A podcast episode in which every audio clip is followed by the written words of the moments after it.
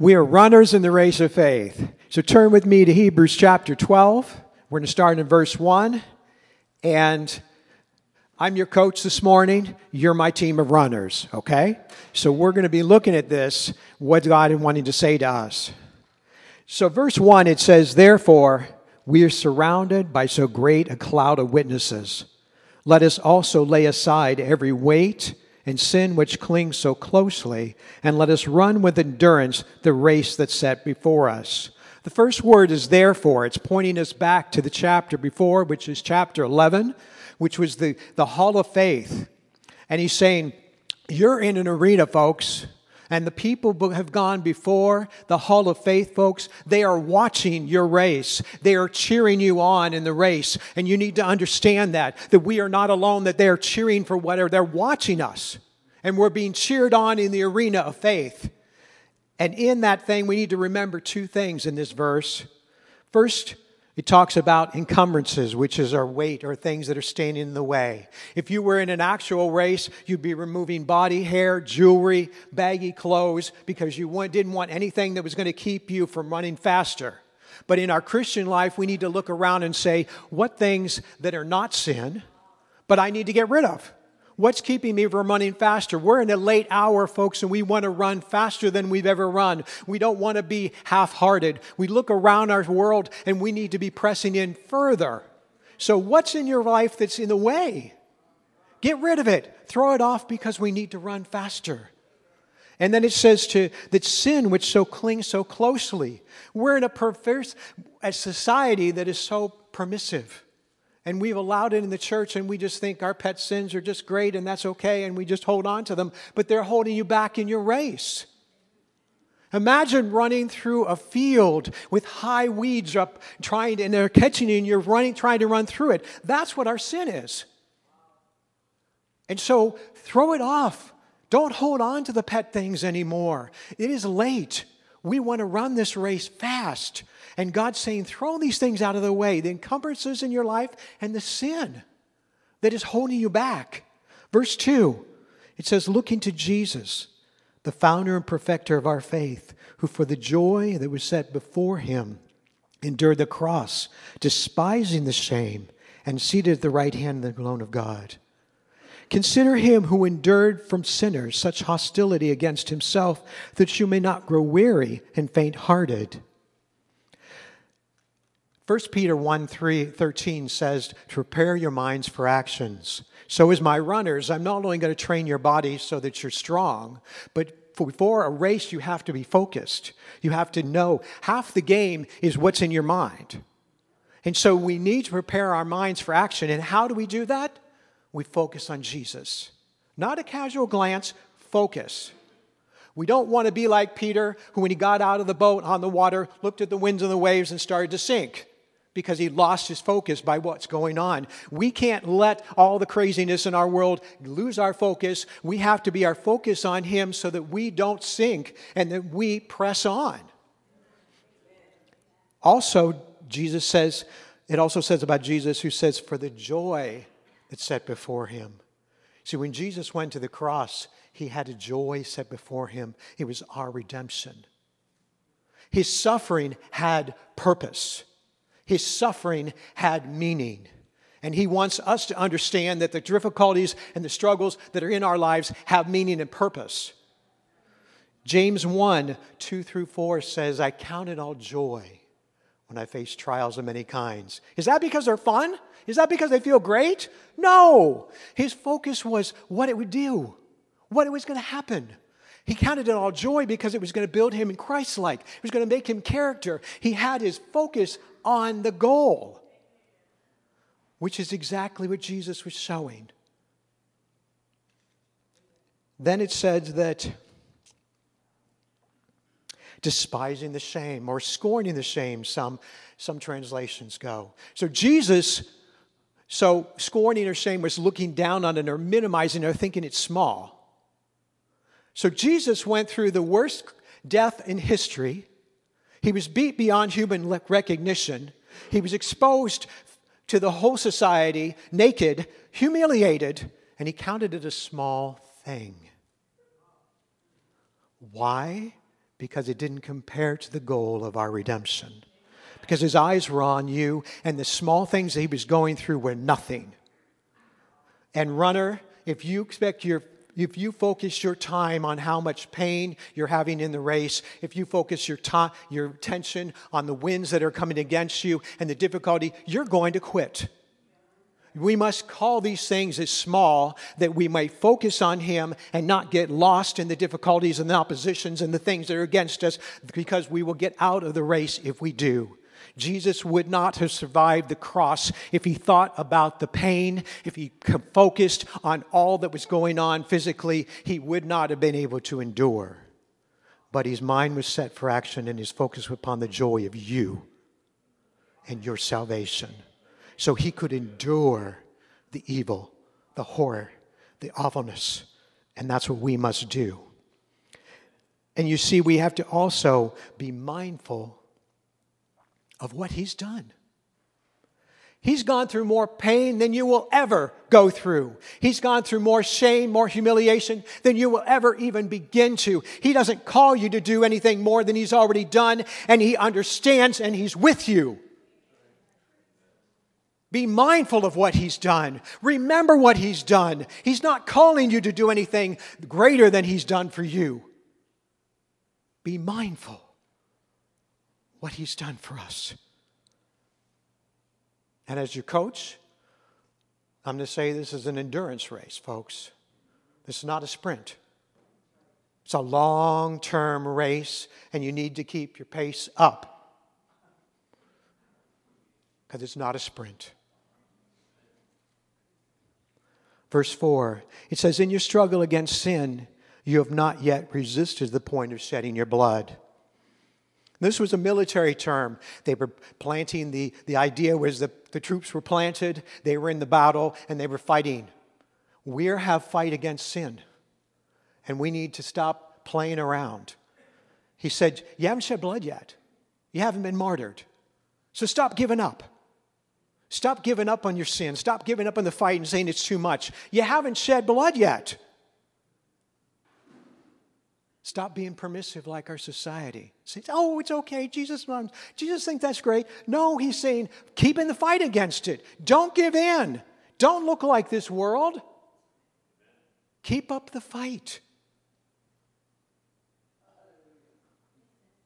Verse 5 And have you not and have you forgotten the exhortation that addresses you as sons? My son, do not regard lightly the discipline of the Lord, nor be weary when he reproves you. For the Lord disciplines the ones he loves, and he chastises every son whom he receives. The term discipline means correction or tutoring in, in an educational sense. It means to tell a fault or reprove. Runners must endure, endure, embrace a lot of discipline to be good. And chastisement is punishment.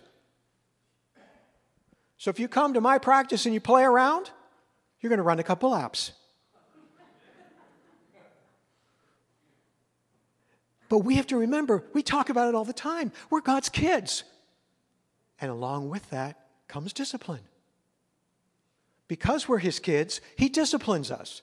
Because we're his kids, he corrects us. Because he, like a good parent, he wants you to be the best you can be. And so he's going to discipline you. He's going to bring allow difficulties in your life to build you. He's building you because he loves you and he wants to see things in you. You see, he loves you too much to leave you where you are. And so he's always bringing things to continue to mold you, shape you, and make you because he's your father.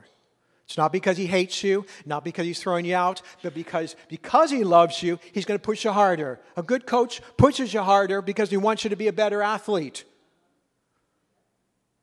And he's not interested in your convenience or your happiness. I want to make you a good, a good athlete. And likewise, Jesus wants to build you in character. That's his goal. That's what he wants. And so, I need it. I need his discipline. I need him to correct me. And when I get an attitude, I need to run a couple laps because I need to know he means business and he loves me. And because we're in relationship, he's working in me. See, we must fight our cultural idea that man is basically good and just needs a couple little adjustments. My Bible says we're fallen, and without him, we're hell-bound and lost.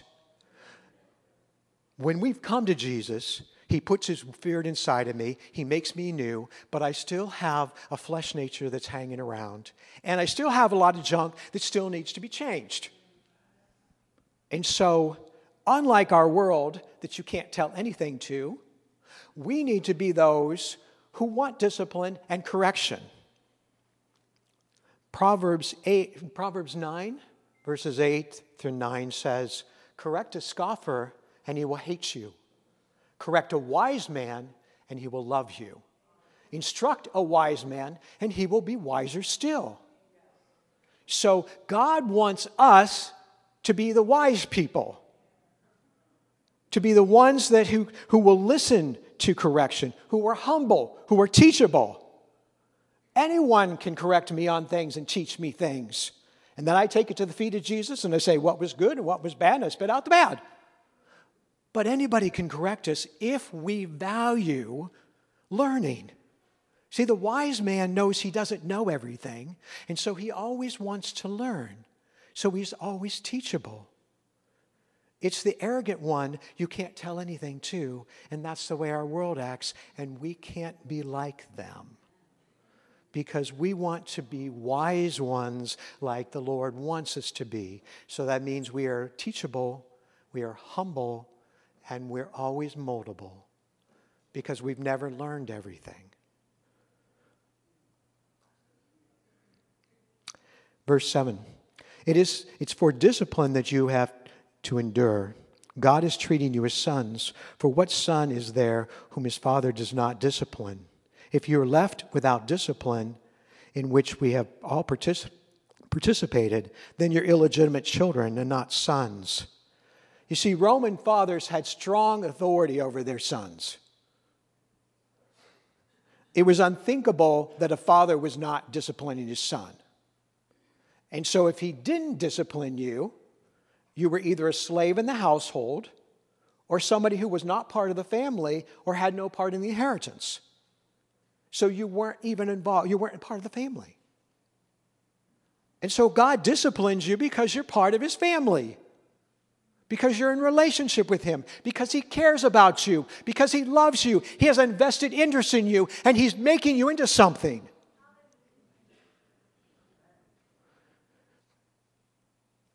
And so we are not to despise that, but we are to embrace it. And we don't faint. We don't fall on the floor and say, My God, somebody corrected me. Get over it. We all have to learn all the time.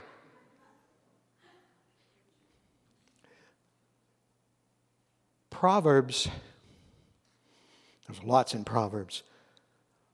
Pastor did a tremendous teaching last week about the fear of the Lord and understanding the fear of God and how awesome and powerful and great and mighty and wise He is. And for us to realize He isn't just our buddy, but He is the Almighty God, the King of glory, the great I am, the great one that when we see His presence, we're going to be shaken and on the floor. And realizing that's the God we serve. Well, I want to take it a, a, a step related to that, and it says, and say, He's also our authority. You see, our society hates authority because it's rebellious, but God is also our authority, which means that we need to fear Him because we answer to Him. You give an account. Proverbs 3 7 says, Don't be wise in your own mind. Fear the Lord and turn from evil. Because we fear him, we don't do things he doesn't want us doing. Because we know we're going to give an account to him, we're going to own to him and say, Yes, sir, this is what you had said. When he gave me something to do, I stand before him and say, This is what I did because I'm accountable. He is my authority. I answer to him for what I've done with the gifts of my life. I answer him with what I'm doing with my life. He's my authority. But because he loves me, he's not going to throw lightning bolts at me. But I need to know I answer to someone. And if I knew I am going to answer and I'm going to be held accountable, then I don't do certain stupid things because I know I'm going to answer for that. You see, that's what is missing in our world today. There's no fear of God. They don't think they're going to be accountable to anyone. They think they can do all these awful things, and they're not going to stand to someone and give account. But we are not like that or to be like that. We need to understand that, yes, He's our authority. He loves me. I'm part of His family. He cares for me. But He's my authority. And I answer to Him. Yes, my big brother, my father, but He's my authority.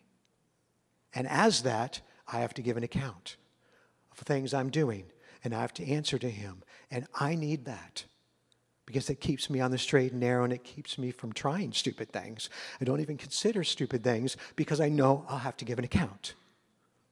We need to understand that because the Almighty God, the King of glory, He is our King, He is our Lord. He's our master. He's the one who, who bought us, we belong to, and we answer to. Make sense? Okay.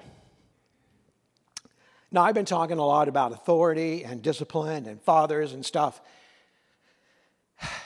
And there's many of us that that's not the best subject.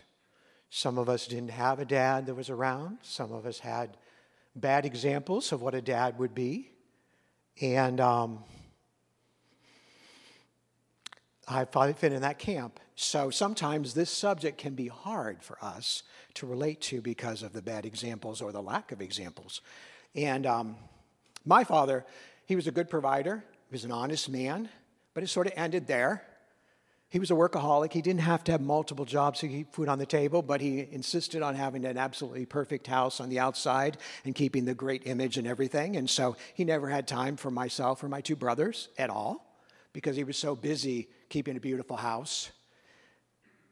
He was also a raging, angry individual that we had to walk in eggshells around because we were frightened to set up another explosion. I learned when I was this high to stay away from him because he wasn't safe. And I didn't want to see him do to me what I saw him do to my older brother.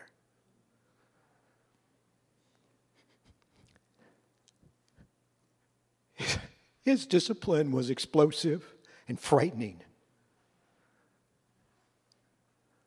But you see, God intended fathers to represent him well. And unfortunately, some haven't. So, in my life, in coming to the Lord, I had to press through a lot of things to learn Him as Father and as disciplinarian, and to be able to receive that. Because it didn't change who He was, but He was gracious to be taking me through and healing me and helping me be able to embrace who He really was.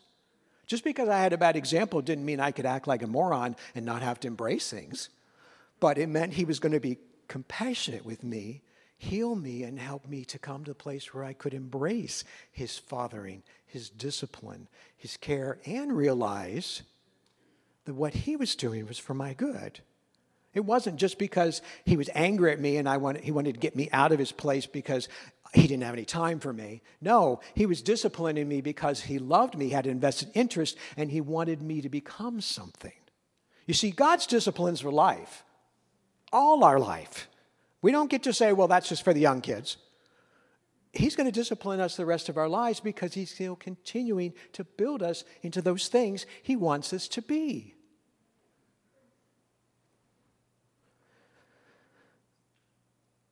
Romans 8:29 says that his goal is to make you look like Jesus. So, to do that, he's bringing discipline and things in your life to purge out the things that don't, to mold you more and more into his image. So, our part is to embrace that and to allow him to do that. And to say, Yes, Father, discipline, work it in me. I've got a lot to learn. My goal is to look like you, not to just have everything easy. A couple years ago, many years ago, a pastor of mine taught me a, a principle called redo. You see, the Lord allows things in your life, difficult things and tough things, because He wants to build you. And you have a choice. You can learn from those things, or you can get the redo. And I learned a long time ago when I kept having the same problem time and time again, and I kept going around the same mountain of men, that I was getting the redo. So I said, Lord, teach me what you want to learn. Show me what I need to go, because I don't want to redo on this one. And it started moving a lot quicker. So I really enjoyed that lesson because I got really tired of the redo. So I would recommend that to you as well because in the difficulties and the trials that come along, you have a choice. You can come out bitter, ugly, act like the world, or you can become better, more like Christ, and have more of his fruit. The choice is yours. You're going to get through the difficulty and you're going to get through the trial. It's a matter of how. And it's the choices on your side whether you'll submit and let him form you or whether you're going to rebel and act like our world. Discipline doesn't feel good at all, but it brings fruit. John 15, he talks about that he is the vine and we are the branches. And it says that he will prune off in us so that we become more fruitful. So every fall, I have a magnolia tree in the front of my house, and I prune off the dead branches and the branches, and every spring it's got more flowers and more leaves. But I can just imagine it going, ouch, stop that. I don't like what you're doing because it hurts. But that's the same thing with us. Brace that. It's going to hurt, but I is on the fruit. I is on being teachable. I is that I want to gain wisdom. I is that I want to conform to his image. I is that I want to run faster this race, that I can let him do these things in me and continue to make me like himself. So we must embrace the suffering and the difficulties that he brings in the right spirit. Now, for some of us, because we've lived in a fallen world, there's many things that have come our way that weren't the Lord's plan for our lives. They've come through the hand of evil men and women, and we live in this fallen world.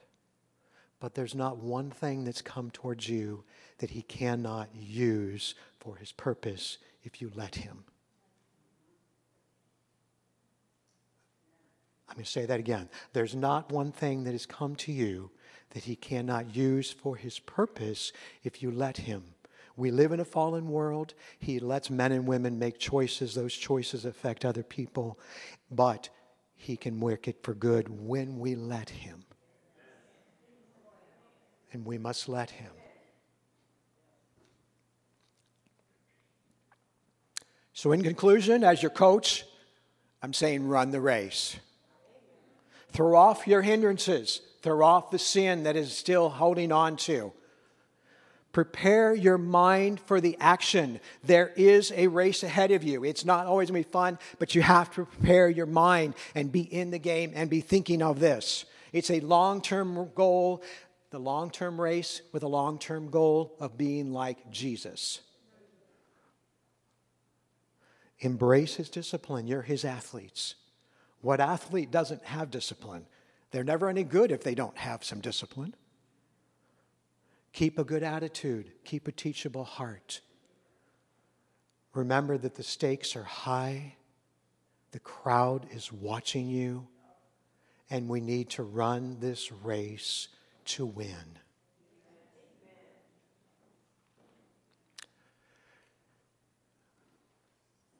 If the Lord is speaking to you today, I'm going to have a prayer for all of you. For anybody wants to stand up and say, have the Lord pray for you. If anybody wants to stand up for that, then we're going to have a video about um, a program we're going to have. And then after Pastor Ron closes, if you want more prayer, the prayer teams and I will be up here to pray for you specifically if you'd like prayer. So if the Lord's speaking something to you and you want me to pray for you, stand up.